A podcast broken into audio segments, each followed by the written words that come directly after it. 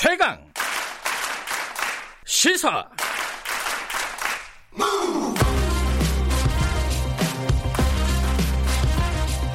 지금 여러분께서는 김경래 기자의 최강 시사를 듣고 계십니다. 네, 어, 3월 5일, 지난 3월 5일이 조선일보 어, 100주년이었습니다. 그러니까 2000, 아, 1920년 3월 5일에 조선일보가 창간을, 했, 창간을 했죠. 그리고 좀 있으면 4월 1일은 동아일보 100주년입니다. 어, 이 100주년이라는 게, 어, 뭐, 무슨 대단한 의미가 있느냐라고 생각할 수도 있지만, 한국사에서, 어, 근대 신문이 이렇게 100, 100년 동안 같은 제호로 지금까지 내고 있다는 사실은 굉장히 의미가 있죠.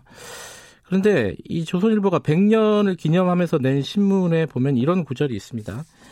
일제에 저항하며 민족혼을 일깨웠고 해방 이후에는 시장 경제와 자유민주주의 가치를 지키기 위해 진력해 왔습니다. 진실의 수호자라고 본인들을 얘기를 하고 있고요. 근데 이게 좀 논란이 있는 얘기입니다. 조선일보가 친일 부역을 했다.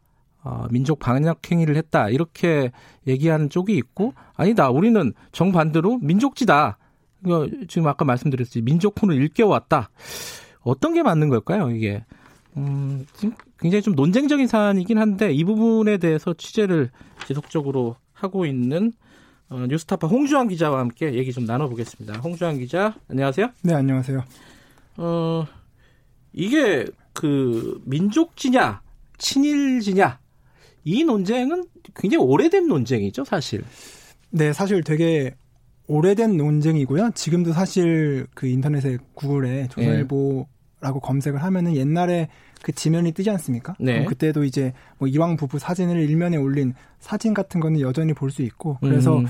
이제 2000년대 이제 뭐 안티조선 운동 때부터 해가지고 네. 지금까지도 꾸준히 논란이 되고 있는 문제입니다. 사실 근데 그 조선일보 사주 그러니까 조선일보는 사실 이제 방씨 일가가 창간을 한 신문은 아니에요, 그죠? 예, 그렇죠. 원래 다르게 창간이 됐는데 방씨 일가가 인수를 했죠. 네, 인수를 해서 이제 사장을 하기 시작한 건데 예를 들어 그 방씨 일가 중에 일대라고 할 수 있는 방은모 씨, 네. 방은모 씨는 지금 친일 명단에 들어가 있는 거죠? 네, 2009년에 이제 있었던 대통령 직속 이제 네. 반민족 행위자 이제 진상규명위원회에서 이제 친일 반민족 행위자로 이제 규정이 됐고 네. 이제 그 이후에 이제 후손들이 이제 이제 취소 소송을 제기합니다. 이제 네. 부당하다 면서 네. 했지만 이제 대법원에서도 음.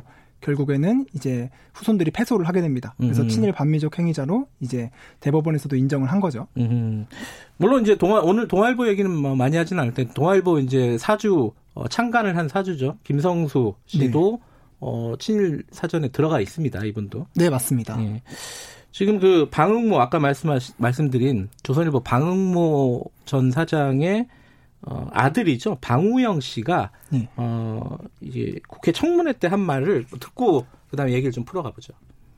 선배들이 그 혹독한 조선 총독부 밑에서 피 흘리고 고문당하고 옥살을 헤면서까지 그래도 교례를 위해서 민족의 전립을 위해서 끝까지 목숨을 싸우다가 조선당하는 끝내 배관됐다고 믿고 있습니다.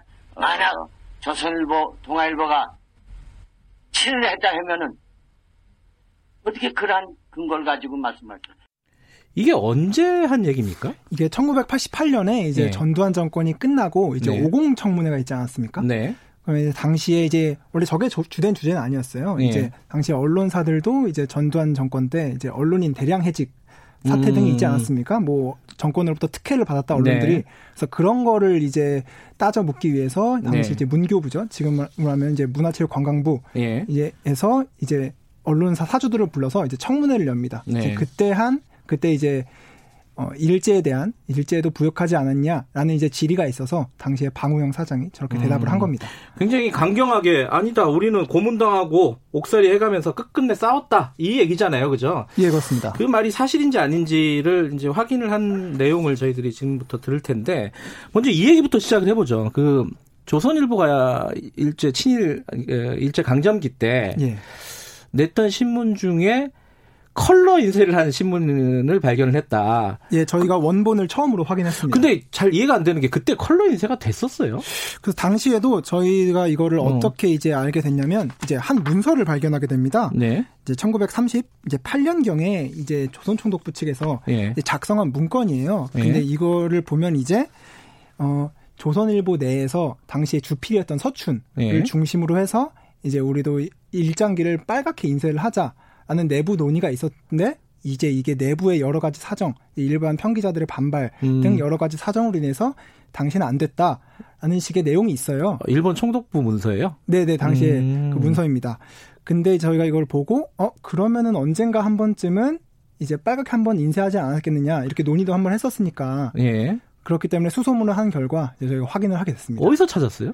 이제 한국연구원이라는 이제 예. 뭐 국, 국립은 아니고 예. 이제 사단 네. 재단인데 이제 거기서 이제 1960년대 50년대 때 이제 뭐 인사동을 중심으로 해서 옛날 신문들을 좀 수집을 했답니다. 음흠. 그래서 거기에 연락을 한 결과 음흠. 우리가 이제 1940년 1월 1일 조선일보 원본을 갖고 있으니 이제 와서 열람을 해라. 라고 음. 해서 저희가 가서 이제 열람을 하게 됐죠. 아, 1940년이면은 거짓말 뭐 80년 된 신문인데. 예, 그렇습니다.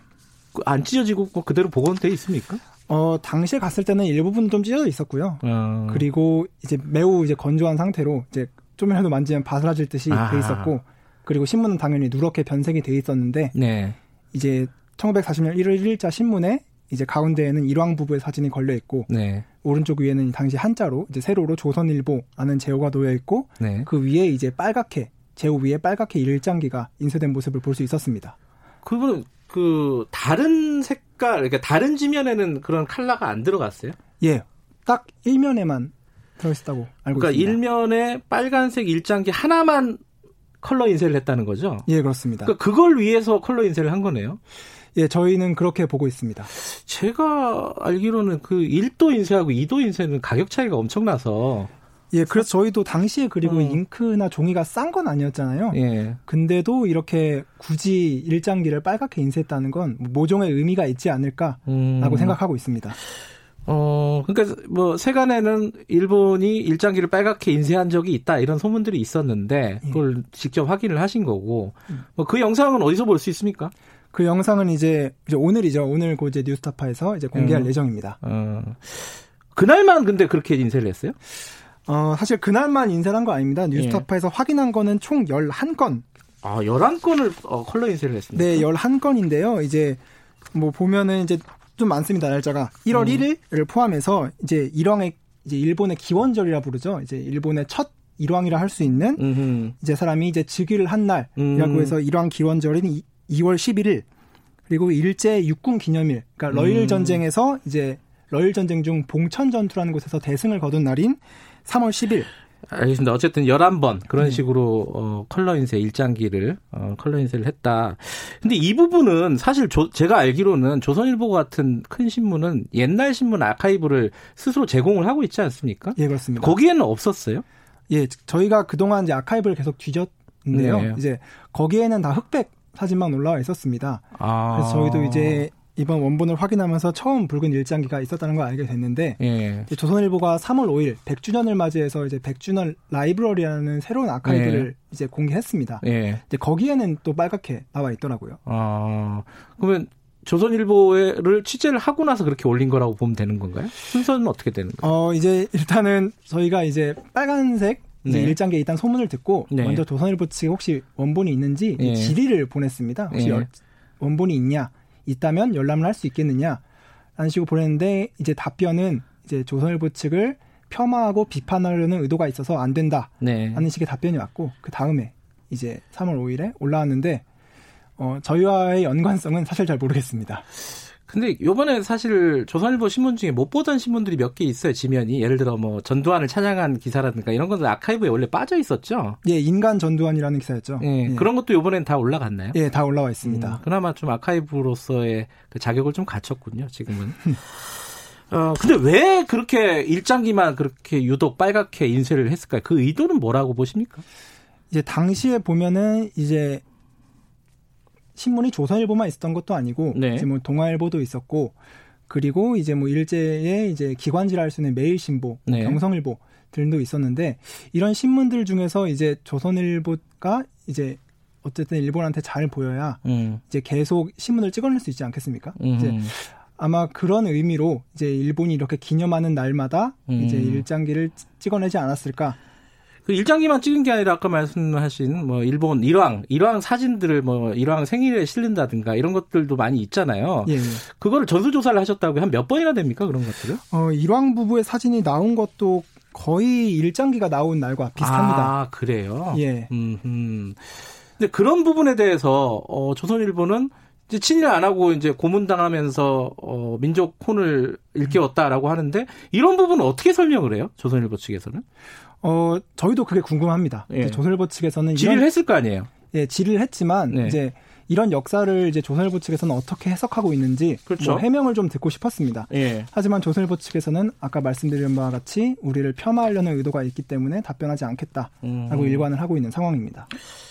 그런 질문이 생길 수도 있을 것 같아요. 이 어, 조선일보가 일제 강점기 때 어, 좋은 보도도 하고, 그러니까 민족 콘을 예. 일깨우는 좋은 보도도 하고 이렇게 어쩔 수 없이 일본의 강압 때문에 이런 일본을 찬양하는 보도도 했는데 음. 요것만 다 뽑아가지고 예. 일본에 부역했다 이렇게 얘기하는 거는 조금 가혹하지 않느냐 이런 질문을 할 수도 있을 것 같은데. 음 이제 거기에 대해서 저는 이렇게 답변을 드리고 싶은데요. 예. 이제 어, 어쩔 수 없다는 말이 이제 면제부가 될 수는 없지 않습니까? 네. 이제 뭐 예를 들자면은 이제 뭐, 뭐 박정희 전두환 시대 때 네. 뭐 여러 뭐 검사들이 이제 뭐 네. 간첩 조작 사건을 벌였는데 네. 뭐 그것도 뭐 위에서 시키니 어쩔 수 없었다라고 음. 한다면 그게 뭐 도덕적인 면제부는 될 수 없을 테고 네. 뭐 만약에 이게 자신들의 뭐 부끄러운 역사라면 이제 뭐 당당히 밝히고 뭐 사과를 하면 될 일인데 이제 그러지 않고 있고 이제 본인들은 이제 민족혼을 지킨 음. 민족지고 뭐 자랑스러운 일만 했다.